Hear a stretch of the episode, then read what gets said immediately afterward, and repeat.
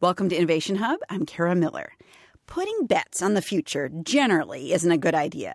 But if it was 1939 and you were betting on the outcome of the war in Europe, there's a very good chance you would have made the wrong bet. That's kind of one of the fun things about going back in history and really trying to understand the history of science or technology or even, you know, in that case, warfare is we know how that played out. We've all seen the movies, so we just assume it was sort of obvious from the beginning. But it wasn't. Safi Bahcall is a scientist, a former biotech CEO, and the author of the book Loonshots How to Nurture the Crazy Ideas That Win Wars, Cure Diseases, and Transform Industries. If you were living in the United States in January of 1939, here's what it would have looked like. The Germans had just developed these submarines called U boats, which looked ready to strangle the Atlantic. And in fact, they did. For the first four years, they were just destroying Allied ships faster than the Allies could build them. Two, the Germans had these planes, the German in the German Luftwaffe, the Air Force, which outclassed any plane in any Allied, you know, army, and they looked ready to just wipe Europe away. And that's exactly what happened. In the first, in, in a matter of weeks or a few months, Germany just dominated Western Europe. And if that wasn't bad enough, assuming you didn't want the Nazis to take over the world, in early 1939, German scientists, who historically had been several steps ahead of American scientists, they came up with a new idea nuclear fission. And that put Hitler within reach of the most dangerous weapon ever created by man. So you had U boats to dominate the oceans, you had the planes to dominate the sky, and then you had Hitler close to the atomic weapons. So, absolutely, you would have been right to bet on Nazi Germany. But of course, we all know that would have been a terrible bet to make the wrong bet. Bahcall says the reason for the change in fortunes, the reason why the side that seemed to have the science and technology squarely on its side didn't end up winning, is that America took a chance on some crazy ideas. Ideas that, in retrospect, seem brilliant, but at the time seemed nuts. The vast majority of ideas, people are like, eh, what's so big about this? It's never going to work. Whether it was, you know, social networks or even personal computers or even the transistor. You know, they didn't quite know what to do with it. Mm-hmm. People working on it were written off as crazy. The telephone, people were written off, oh, it's not going to do anything. People working on that is crazy. Most of the big ideas, whether it is science or the ones that transform industries, people dismiss them right then and there, and their champions, they say, ah, this guy's off his rockers. It's only in hindsight that we say, oh, must have been a brilliant idea. And that's kind of part of the purpose of what I'm writing about is to help people nurture those crazy ideas right now. Bahcall argues that we think a lot about moonshots, the notion that we're going to get together to accomplish a grand idea, whether it was reaching the moon in the 1960s or curing cancer now. But when most great ideas come along, their inventors are treated more like crazy people than like heroes. Their enterprises seem more like loon shots than like moonshots. Which brings us back to World War II and an idea that at one point seemed like it was headed nowhere fast radar, which two engineers in the Navy had played around with in the early 1920s. And they were just trying to test radio communication at sea, and they'd set up a receiver on one edge of the Potomac River and a transmitter on the other edge. And they just noticed that when a ship passed by, they would get this radio interference and like, oh my God. So like this indication that like, oh, there's a ship there. Yes. Yeah, oh my God. We just discovered a new way not only of communicating by radio at sea, which is what they were working on, but serendipitously, holy cow, we can now see stuff at night. We could see ships passing through. That's fantastic. And then they presented their idea to their bosses. And like with every early stage idea, there are dozens of reasons why it could never work. And that's why they're loon shots because mm-hmm. people say, oh, here's the 15 th- reasons that could never work. You know, not enough power, not enough energy, you can never set this up, blah, blah, blah. And they were written off as nuts, and nothing happened for 10 years. What the American side needed as it was gearing up for war was someone to champion scientific ideas that seemed a little bit fringe, maybe even undoable. And it got that champion. His name was Vannevar Bush, Dean of the School of Engineering at MIT, someone brilliant at understanding organizations, and a risk taker. And he knew, because of all the scientists fleeing Hitler and Nazi, especially the Jewish scientists fleeing Hitler and Nazi Germany, that Germany was far ahead in science and technology.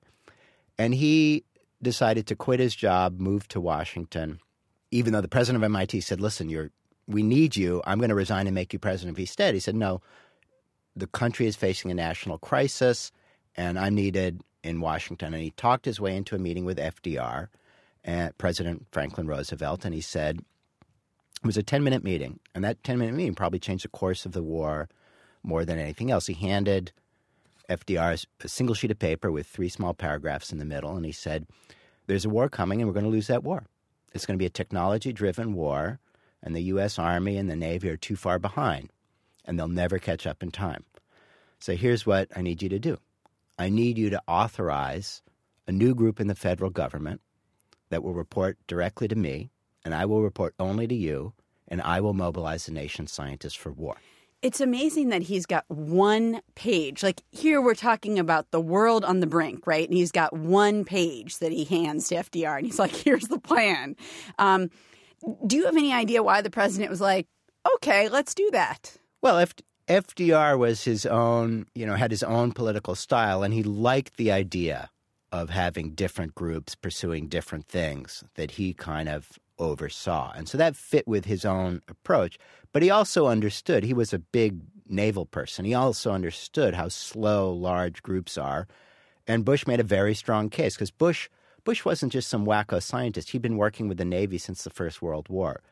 So one of the reasons Bush was successful when so many people had failed before him, so many scientists had seen the same red flags, Bush respected the military. And many scientists or any kind of creative, they tend to not respect the soldiers that need to get the job done. They love their new ideas and their fancy new projects, but they miss the fact that just having a new idea or a new project gets you from your goal line to your five yard line. To get to the rest of the, the other side of the field, the other 95 yards, you need the people who turn those ideas into products and deliver them to customers and on time, on budget, on spec. Bush respected both the artist and the soldiers, the crazy scientist and the people that need to manufacture and get them done. And that's one of the reasons he was so successful. So how did his how did the technology that he then presided over, un, un, right underneath the president, but this group that he was like, I'm in charge here of this sort of technology group. How did that technology change the war? So for the first four years of the war, U-boats were sinking Allied ships. They were sinking more tonnage every month than the Allies could build. And it was getting to be the most dangerous threat of the war. And Hitler understood by that point that this is how he would win the war. And Churchill and Roosevelt understood that the Battle of the Atlantic, where the U boats were sinking all the Allied ships, was the critical battle of the war because England was running out of oil. England was the only country left in Western Europe fighting and they were down to three months of oil reserves. And they were also they were low on food, right? I mean, they were rationed. Food, they they just ration. couldn't get things in. That's right. And you know, what do tanks run on? What do planes run on? What do trucks run on? You need oil, and so no oil, no war. End of Europe. Despite a little bit of code breaking success in 1941 and 42, the ships being sunk by U boats was growing every single year from you know one million to four, two million to four million to eight million by 1942 in terms of tonnage of shipping sunk until March of 1943, when the first Liberator bombers, those are these kind of long range planes, started patrolling the Atlantic with two technologies from Bush's group. The first one was microwave radar. That allowed those planes to suddenly see the U boats because the U boats would just hide deep in the ocean and then they would surface in a wolf pack and sink whatever convoy of ships was, and then they go back down. They needed to come up to recharge. So the Allies just couldn't see them in time and had no defense. Hmm. So when the planes started patrolling, all of a sudden, they just started lighting up. The second technology was kind of a forerunner of GPS, which allowed the ships to signal the planes where they needed to go, and the planes could just rush over. So all of a sudden, the first Liberator bombers went out in the middle of March 1943. Within four weeks, they'd sunk one third of the German U boat wow. arsenal. And then eight weeks later, on May 20th, 1943, the head of the German Navy sent out a radio message to all of the U boats in the Atlantic The Battle of the Atlantic is lost. Withdraw. And then the lanes were cleared to resupply Europe and for an Allied invasion. After the war, uh, Vannevar Bush wrote a report that had a big impact, made a big splash What was it about, and how do you think what he had done during the war had like dominoes for what would come after World War II?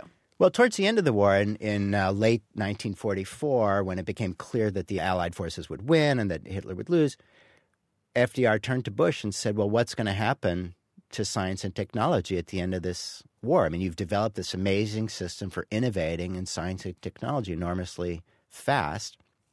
And Bush said, Well, it, it's going to fall flat on its face. We're just going to go back to where we were before. And so FDR says, I'd like you to write a report to capture what it was that you did in your system and how we can use that in times of peace.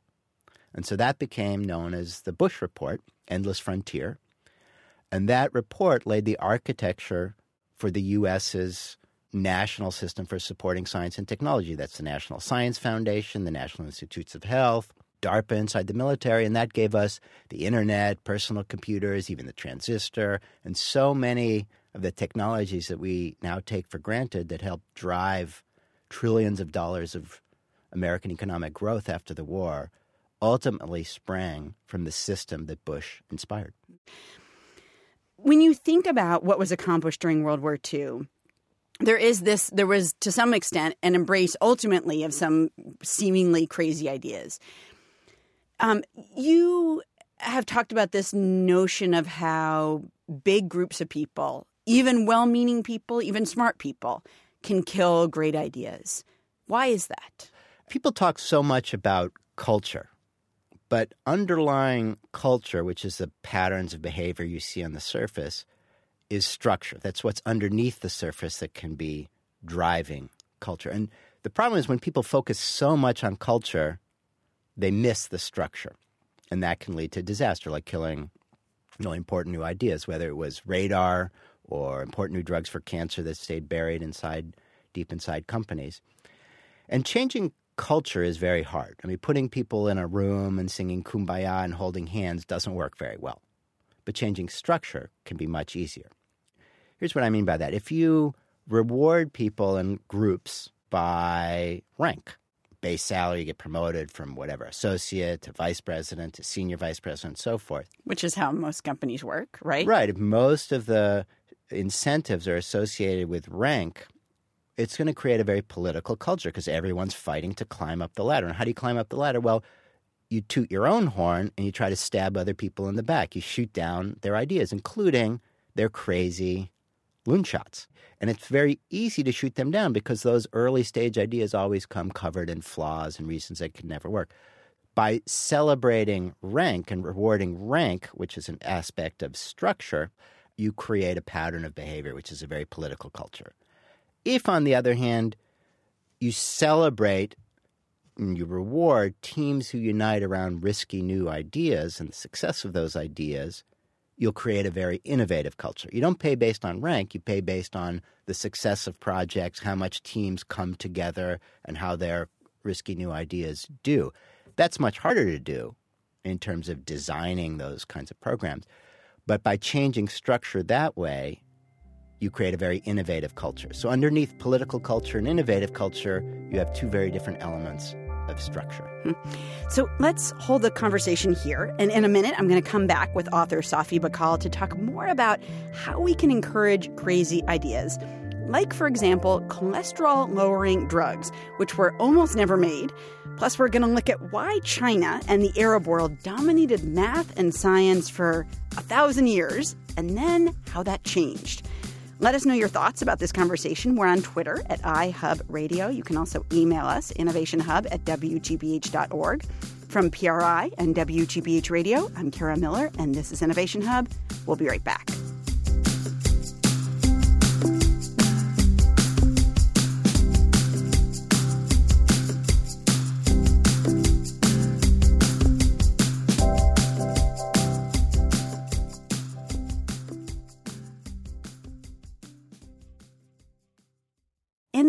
20th century, lots of research started being done on heart disease and why so many Americans had it. In the 1960s, two biochemists won the Nobel Prize for explaining how something called cholesterol worked. Akira Endo was around 30 when that Nobel Prize was given out, and the work that he would do on cholesterol would, not to be hyperbolic here, it would change the world. And the first time people got excited about the idea of lowering cholesterol when they first identified in the Framingham study in the 50s that cholesterol was associated with more heart attacks and maybe we should lower cholesterol. He started working on an idea for coming up with a new drug to lower cholesterol. That's Safi Bahcall, author of the book Loonshots How to Nurture the Crazy Ideas That Win Wars, Cure Diseases, and Transform Industries. And he's talking about Akira Endo's dream, which quickly was quashed. Kind of. Then, about a few years after he started, all these dietary trials of lowering cholesterol failed. And so everybody said, oh, you can't lower cholesterol. Duh, every cell in your body has cholesterol. Taking a drug into your body that targets every cell is insane. You're just going to create a, a, horribly toxic poison. So stop working on it. Bahcall, who used to run a biotech company, says that the nature of breakthrough science is that too often it's initially viewed as nuts. Back when he was in biotech, Bahcall was feeling kind of down one night after work, and sitting near him was a British scientist named James Black, who, not incidentally, had won the Nobel Prize for Medicine in the 1980s. He was uh, advising us, a group of uh, biologists and chemists at our company, and one day late at night, I was feeling kind of depressed because a project hadn't worked in the lab, and I was I was telling him, and remember, he's in his 80s. And this was probably like 12 hours of like science presentation, and I just wanted to crawl home and go to bed.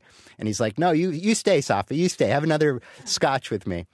Everybody else went home, and I was you know, uh, we were just talking. I was telling him how I was kind of depressed about this project, and he's, that's when he leaned over and he patted my knee and he said, "Oh, my boy, it's not a good drug unless it's been killed three times." And he told me his stories with all of his things that, in retrospect and hindsight, with revisionist history, it's like, "Oh, of course it's obvious. There's this, you know, channel on the surface of a cell, so we just design a drug to block that channel, and we're done. Bingo. Uh, it should take like 15 seconds, right?" No, that's not obviously that's not how it works. There's many false paths and many people telling you it never works. Which brings us back to statins, drugs to lower cholesterol, which scientist Akira Endo thought were a great idea, but not a lot of other people did. In fact, there was concern that in trying to lower cholesterol, you'd just poison people. But Endo didn't give up. Then he finally found a drug, a couple years of very hard work that actually seemed to lower production of cholesterol in kind of a targeted way and he gave it to mice. That's the standard test you do in the laboratory when you're working on a new drug. He gave it to rodent models. Nothing happened. That's the end of almost any product. If nothing happens, then you're done. Much later, people discovered that the statins work by targeting bad cholesterol, which is LDL cholesterol. Turns out mice don't have LDL. They only have the good cholesterol. So, of course, the statins did nothing in mice. Endo just had a sneaking suspicion, so he tried it in another species, which you rarely do, and found that it worked. And then kind of the rest is history. It ended up probably statins have saved millions of lives. But that's the kind of example of a project gets killed many times. And the statins are probably one of the great medical breakthroughs of the 20th century. Let's talk about a culture or a structure that nurtured in some ways loonshots. You tell the story, this is kind of going way back in history here, about why it is that the West, in more recent times, has been the scientific pioneer, and why China or Arab states, which were so far ahead for so long, like Europe was a backwater for a really long time. Like Baghdad was where it was at, you know, in a lot of ways. Why that changed? Do you want to talk a little bit about that? Sure. Okay, that's going back a little bit yeah, farther and, than World War II. And yeah, yeah, exactly. Yeah. And how that's kind of related sure. to crazy ideas. No, absolutely. And, and that that's one of the reasons I got started on this project is I kept getting stuck with this weird question. I used to give talks on history of science, which is why does the world speak English? Why did modern science, as we know it today, begin or really take off in 17th century Western Europe, plus or minus a few years? when for so many years, for a thousand years, from about 500 AD to 1500 AD, not a decade or a few years, but a thousand years, China, Islam, and India were so far ahead of Western European nations in terms of technology, in terms of libraries, in terms of medicine. I'll give you an example. The, the most widely used medical text in Europe during that period was written by Ibn Sina, an Islamic scholar. And it wasn't just used for seven years or 70 years, it was used for 700 years Wow. in Western Europe. That's that's the lasting power of a book right there. Right. And the many of the uh, the Islamic astronomy, the Islamic advances in optics far exceeded anything in Western Europe from about the 8th or 9th century to the 13th century. China had developed paper and printing about a thousand years before Western Europe, the compass, uh, gunpowder. They had the most advanced navies in the world. They had developed, you know, we think of universities as sort of a Western European thing, but they had a class of scholar elites that was graduating one or two million people a year for six, seven hundred years before the first university opened its door in Western Europe. They were far better organized, dominant in the world economy. China and Islam were about 50% of the GDP of the world. England during that period was around half a percent. So why England? Like, that's what I said. Back, backwater for a really years. long time. It's just right? such a puzzling and weird question when you actually go back and look at the history. And that made me think of the film industry. So the film industry has these dominant majors, Columbia, Universal, Paramount, and they develop phenomenal franchises. The next Avengers movie, the next Transformers movie, whatever. The most creative and innovative and surprising movies often come from the sea of tiny little production shops in Hollywood. Or my industry, the biotech industry, has these dominant majors, Merck, Pfizer, and Novartis, that develop the next statin drug, the next ulcer drug that they launch globally and bring in billions of sales. But often the most creative, wacky ideas for new drugs that become very important come from the sea of tiny little biotech companies like mine. And so that's the connections. China, Islam, and India were the Merck, Pfizer, and Novartis of their day. They were phenomenal at franchises. They built the Great Wall in China, the Grand Canal in China. There was nothing like that in Western Europe. They built the Taj Mahal, nothing like that in Western Europe. But the crazy little ideas. Here's an example the idea that the earth goes around the sun, not the other way around. That sounds absurd. Anybody can look up in the sky. Well, you don't want to look directly at the sun, but anybody can look up and, and see the sun goes around us or the stars goes around us every 24 hours. So that's nuts. That idea was crucial in developing the scientific method. Why? Because the scientific method is about undermining authority. I don't need to ask why does lightning happen or why does the earth move the way it does. I don't need to ask divine rulers or religious leaders. Anybody can do an experiment. And if divine rulers and religious leaders could be so wrong about the earth and the sun, what else were they wrong about? So that idea, which was a crazy idea, developed by Copernicus and advanced by Kepler and others over the course of 100 years, it was originally written off for close to 80 or 100 years. Those similar kind of ideas appeared in China, Islam, and India, but were squashed. Really? So, in two different parts of the world, people are coming up with these same ideas about maybe actually the Earth goes around the sun.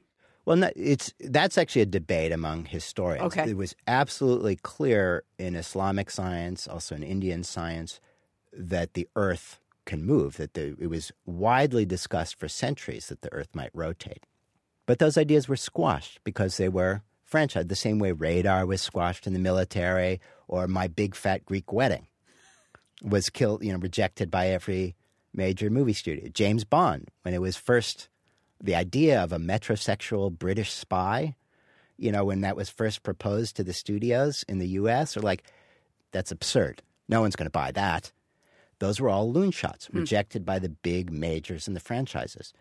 That's why we had the tiny little film studios or the tiny biotech companies. And so China, Islam, and India were the Merck, Pfizer, and Novartis of their day. The tiny hundred, you know, hundreds of little nation states of Western Europe were like the hundreds of tiny little biotech companies working on crazy little projects, most of which failed, but a few became incredibly important. Well, you tell this story of this great Chinese astronomer who had brilliant ideas, but when he fell out of favor with um, the leaders in China, he was done, right? He was in retirement, he was in seclusion, that was it.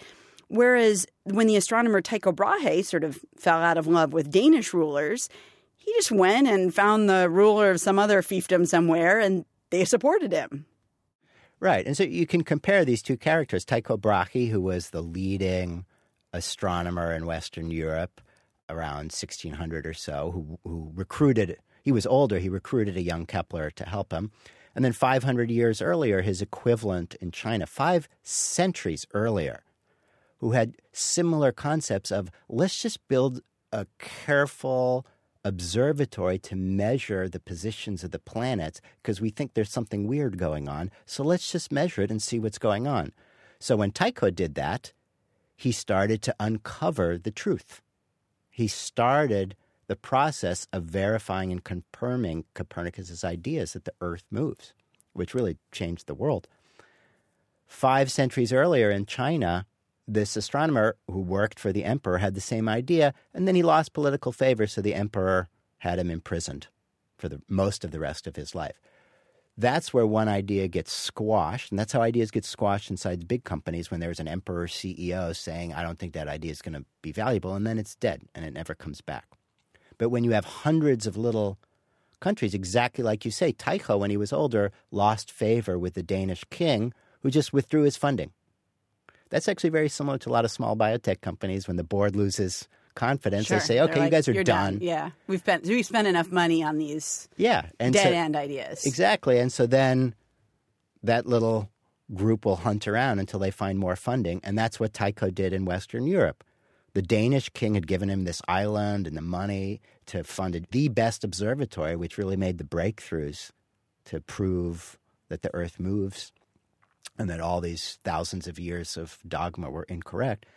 Well, the Danish king withdrew his funding, and Tycho was had nothing he could do. So he hunted around until he found another crazy king who would actually support him, and that was Rudolf II in Prague. And so he moved his observatory there, and that's where he brought Kepler, and that's where Kepler made the measurements that essentially proved that Copernicus was correct. So when you look around today and you've you've seen industry from the inside, do you feel like we're living at a time where these crazy ideas, these loon shots are being nurtured? Are they mostly being, you know, quashed? Like what's happening? Well, I think the US has done a terrific job. And in fact, Vannevar Bush and his report that launched the National Science Foundation and the National Institutes of Health really drove so much economic growth. The biotech industry came out of that, the internet came out of that, a lot of the personal computer technology came out of that, and that drove an enormous amount of economic growth. The problem is that other countries have figured that out. And the biggest threat for the United States right now is China, uh, which is rapidly creeping up on the U.S., and they figured out this lesson. And that's what we had in the U.S. The NSF invested in all these crazy ideas of scientists and universities, which ultimately became the biotech industry, which is why the U.S. still to this day leads the world in biotechnology. Same thing with the internet. Same thing with GPS. Same thing with so many. You know, today that might be you know nuclear fusion reactors, things that people say I don't know if that's ever going to work, but no one company has the resources to. So that's worked very good for 50, 60, 70 years. But now other countries have figured that out just at the same time that we have forces that want to decrease our investment. Decrease our investment not only in investing in the crazy ideas, but when FDR and Vannevar Bush got together in 1944 and 1945 and shaped the future, they said not only is it about investing in these ideas, it's about in training the next generation of youth. That's equally important because these are going to be our people who will create the ideas that will drive the economy and who's going to educate them. So the problem is we're decreasing that investment just as it's becoming more and more critical, and other countries have figured out that's the key to success, number one. And what's even more crazy is that our, our universities are still the leading universities in the world. But when they send their students here and we give them undergrad or graduate degree or we give them PhDs, we send them back. Why are we sending them back? We should just be stapling a green card to the back of every PhD. Of course, we want them. We're investing in this. We want those people here to drive the future amazing technologies. What's going to be next after biotech? What's going to be next AI? What's going to be next machine learning? We want those people here. Why send them back to their home countries? We want those industries here. Safi Bahcall is the author of Loonshots How to Nurture the Crazy Ideas That Win Wars, Cure Diseases, and Transform Industries. Thank you so much for coming in. Thanks for having me.